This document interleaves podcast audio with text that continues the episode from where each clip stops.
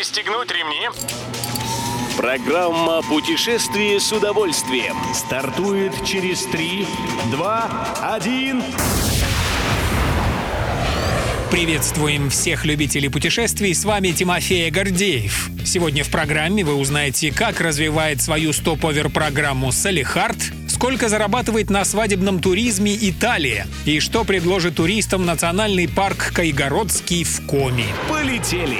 Чтобы не думать и не гадать, что же это за такой полярный круг, надо на него решительным образом отправиться. Ровно на этой самой воображаемой линии на земном шаре расположен город Салехард, куда активно и приглашают туристов. Административный центр Ямало-Ненецкого автономного округа реализует примечательную программу «Стоповер» — использование времени длительной транзитной пересадки для знакомства с городом.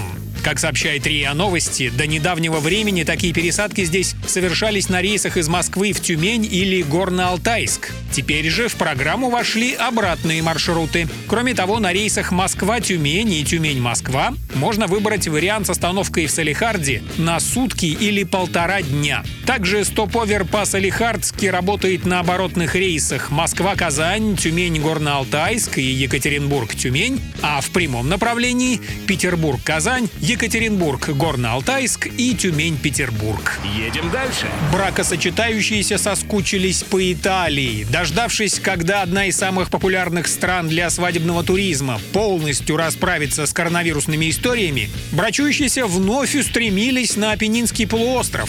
Национальный центр туристических исследований сообщает, что в минувшем году в Италии было проведено более одиннадцати тысяч церемоний бракосочетания. В денежном выражении этот вид турбизнеса превысил доковидный период на одиннадцать процентов. Страна получила доход в размере почти шестисот миллионов евро. Примерно три четверти иностранных свадеб в Италии были сыграны в период с июня по сентябрь.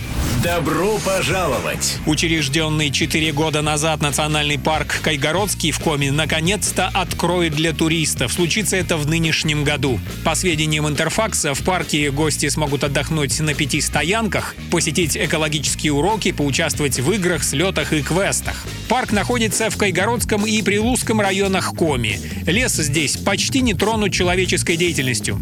Более пятидесяти пяти тысяч гектаров лесной благодати. Любой из выпусков «Путешествия с удовольствием» можно послушать, подписавшись на официальный подкаст программ Дорожного радио. Подробности на сайте дорожное точка ру. Дорожное радио, вместе в пути. Программа «Путешествие с удовольствием». По будням в четырнадцать тридцать. Только на Дорожном радио.